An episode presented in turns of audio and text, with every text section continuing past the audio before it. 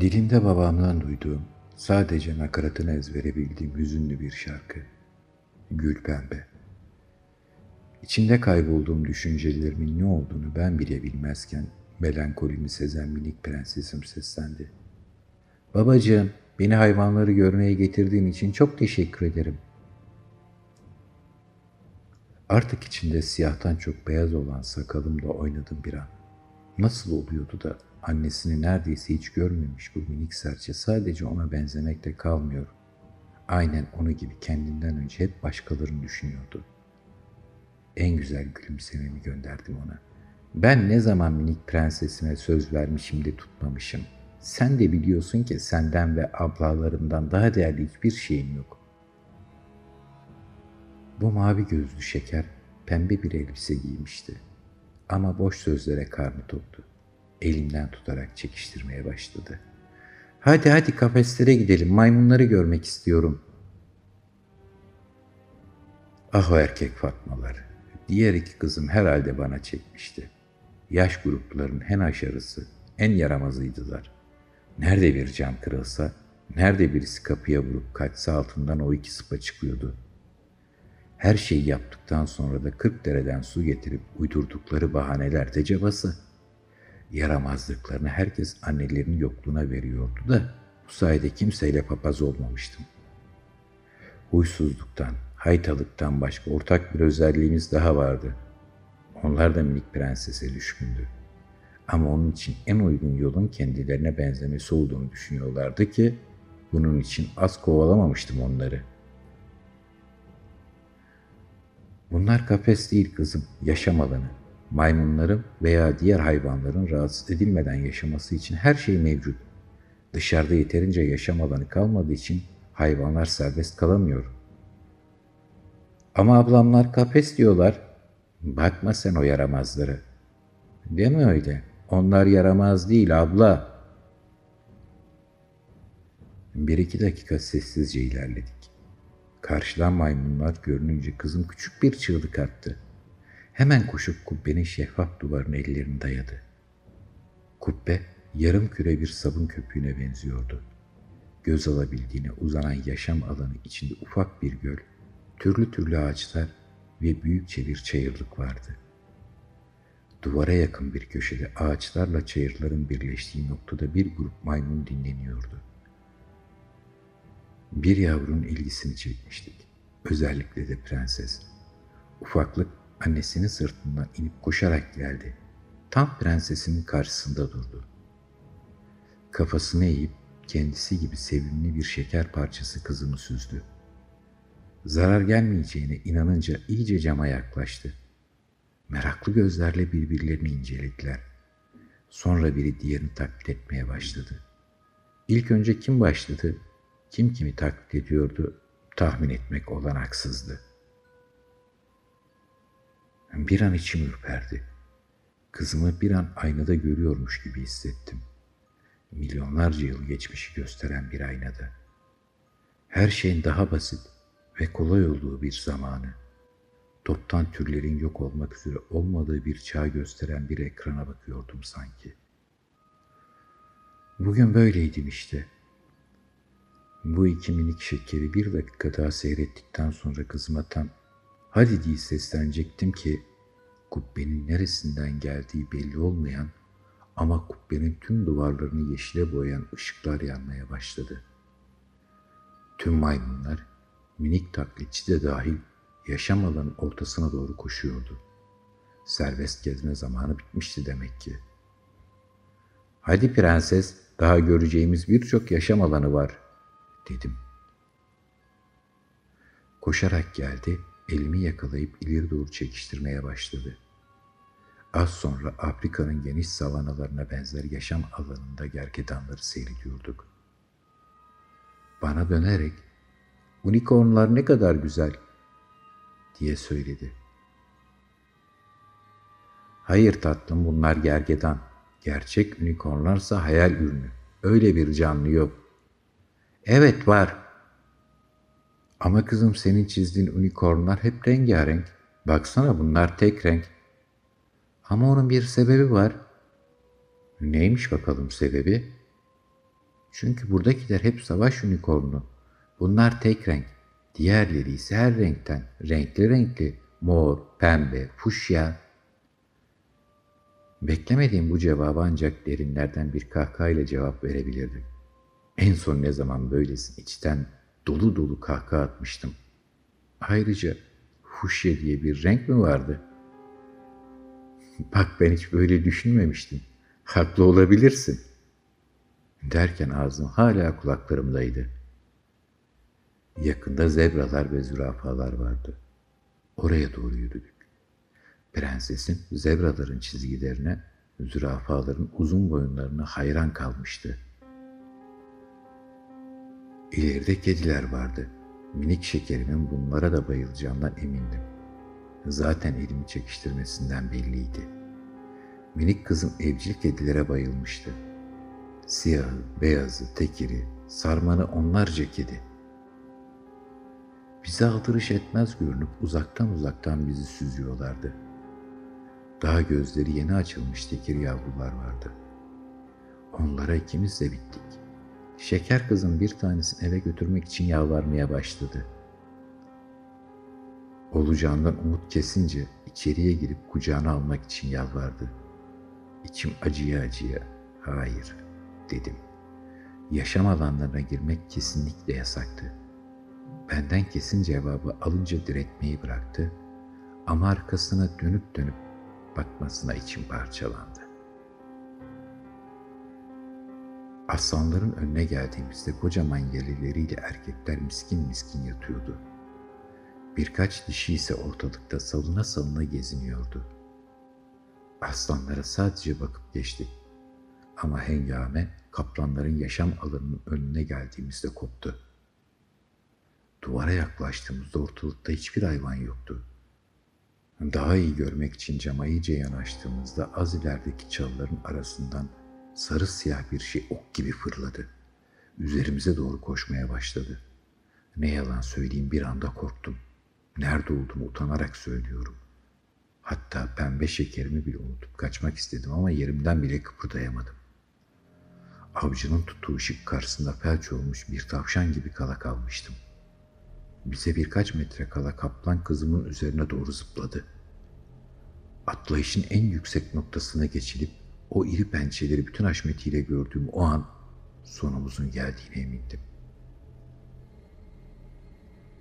Benim korku dolu aykırışım kızımın çığlığını bastırıyordu.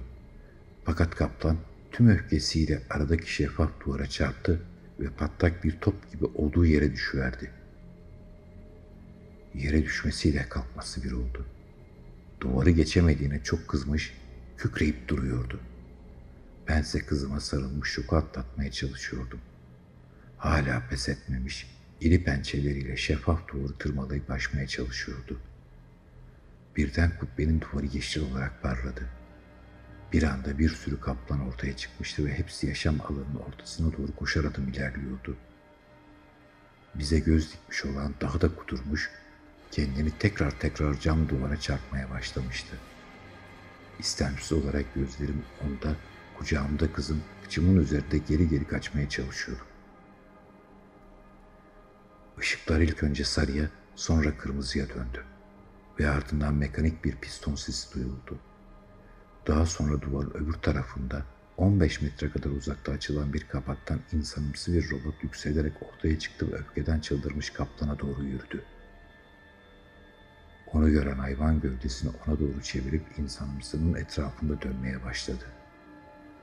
Robotsa savaş vaziyeti almış bekliyordu.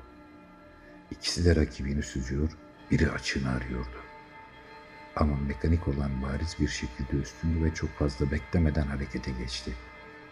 Sağ omzun üzerindeki havalı tüfeğe benzer silah hızla döndü ve iki kez patladı. Fırlatılan ilk uyuşturucu iğneden seyirterek kurtulsa da ikinci uyuşturucu iğne tam da boynuna saplanmıştı. Koca hayvan ancak iki metre kadar ilerleyebildi. Bacakları daha fazla kendini taşımadığı için önceki hızıyla savrularak yere yuvarlandı. Robot yaklaştı ve iki koluyla kaplanı kavradı ve yaşam alanının ortasına doğru götürmeye başladı. Kızıma sıkı sıkı sarılmış, Bağrıma basmıştım. İkimiz de sarsılmıştık ve hala ağlıyorduk. Hemen kendimi toplamaya çalıştım. Nasıl bir babaydım ben böyle? Ölüm bana yabancı değildi ki. Üç kızımdan başka tüm sevdiklerimi, şehrimi, ülkemi kaptırmıştım. Bir daha benden kimseye alamayacak diye yemin etmemiş miydim? Ama şimdi aç bir yırtıcı karşısında ödüm patlamıştı. Ağlama, kaplanı aldılar, götürdüler. Artık bize bir şey yapamaz. Başı omzumda biraz daha ağlamıştı. İç çekmeye başlayınca sakinleşir gibi olduğunu anladım. Eve mi dönmeliydik yoksa turumuza devam mı etmeliydik? Elimize geçen bu fırsatı sonuna kadar kullanmaya karar verdim. Daha penguenleri bile görmemiştik. Baba, kaplan kedisine ne oldu? Herhalde sinirliydi. Biz yaklaşınca çok kızdı. Çok kızınca da kuralları bozdu. Kuralları bozunca da robot geldi. Kaplan kedisi öldü mü? Yok kızım, sadece uyudu. Birazdan uyanır. Seni penguenlere götüreyim mi? Kocaman bir evet sesi yükseldi. Kucağımdan indirdim ve beraber penguenlerin yaşam alanına doğru yürümeye başladık. Penguenlerin oraya geldiğimizde olanlar çoktan unutulmuştu bile. İlk önce penguenlere el salladı. Daha sonra body body yürüyüşlerini taklit etti. Kutup ayılarına biraz uzak durdu. Fokların çıkardıkları havlamaya benzer seslere çok güldü. Yolun sonuna doğru yaklaştığımızda ana kubbenin şeffaf duvarın öbür tarafındaki uçsuz bucaksız okyanusu gördük. Aydınlanan kısımda binlerce renk, çeşit çeşit balık vardı. Karanlıktan seçemiyordum ama uzakta iki tane kambur balina vardı galiba. Aniden karanlıkların arkasından iri bir vatoz balığı çıktı. Boyu en az benim kadar vardı. Kızım minik bir sürpriz çığlığı atarken ben de az kaldı havaya sıçrayacaktım. Bugün bahtımız korkmaktan açılmıştı galiba. Vatozun ardından iki tane karartı belirdi. İki tane deniz insanı. Yeşil derilerini, boğazlarındaki ve kollarının altındaki solungaçlarını, iri ve pörtlek gözlerini saymazsak, ha bir de perdeli elleri ve ayaklarını insana çok benziyorlardı. Tamam, belki o kadar da çok benzemiyorlardı. Prensesim duvara yapışıp deniz kızı diye heyecanlandı. Yaklaşanlardan biri yetişkin, diğeri de yavruydu. Karşıdan yaklaşan yavru da cama yapıştı. Yine birbirine el sallama ve taklit bastı başlamıştı. Karşı taraftaki yetişkin vücut orantısına bakılırsa dişi olmalıydı. Ve bu tarafta da ben yavrularımızın duvarın ardından birbiriyle oynamasını seyrediyorduk. Minik deniz kızı suyun içinde taklalar atıyordu. Bu tarafta kızım olduğu yerde zıplıyor, alkışlıyor, gidiyordu. Birden maymun yaşam alanındaki yaşadıklarımız geldi aklıma. Acaba dışarıdan biz de öyle mi görünüyorduk? Biz belki de daha fenaydık. Kendi başında hayatta kalamayan, hatta tüm gezegendeki hayatı tehlikeye atan evrimini tamamlamamış, az gelişmiş canlılar. Deniz insanının ya da kadınının yüzmekte olduğunu fark ettim. Ben de ona doğru başımı çevirdiğimde bakışlarımız kesişti ve anlatamayacağım bir şeyler olmaya başladı. Etrafımda zaman ve mekan yok olmuştu sanki. Bomboş bir okyanusun içerisinde asılı kalmıştım.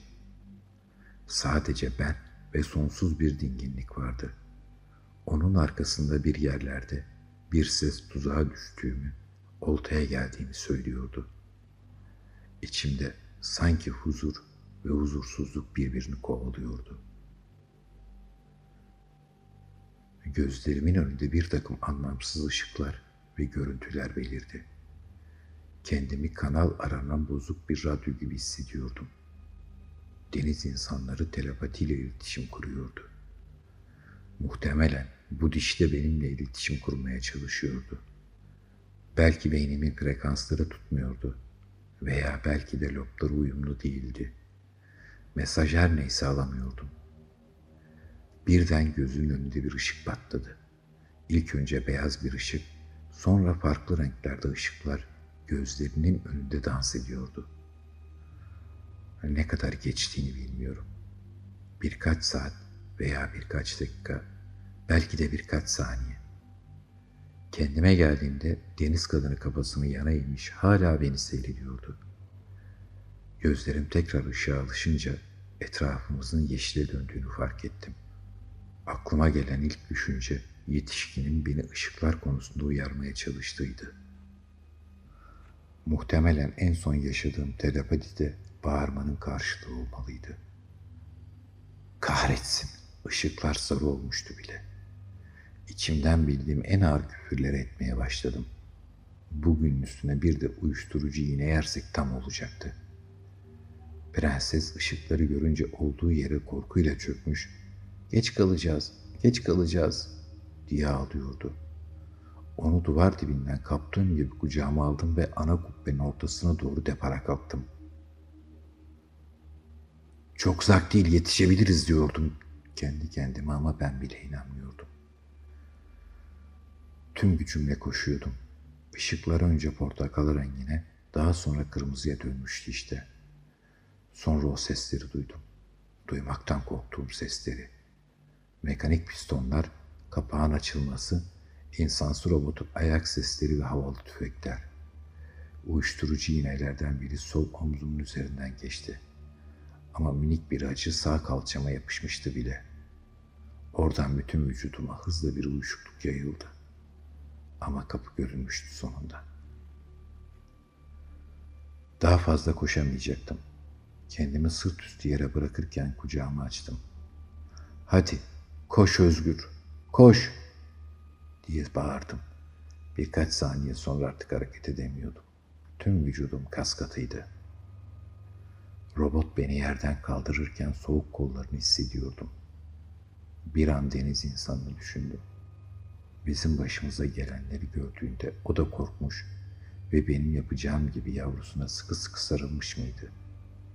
Yoksa bir hayvanı nasıl terbiye edildiğini görmek için kasten beni oyalamış mıydı?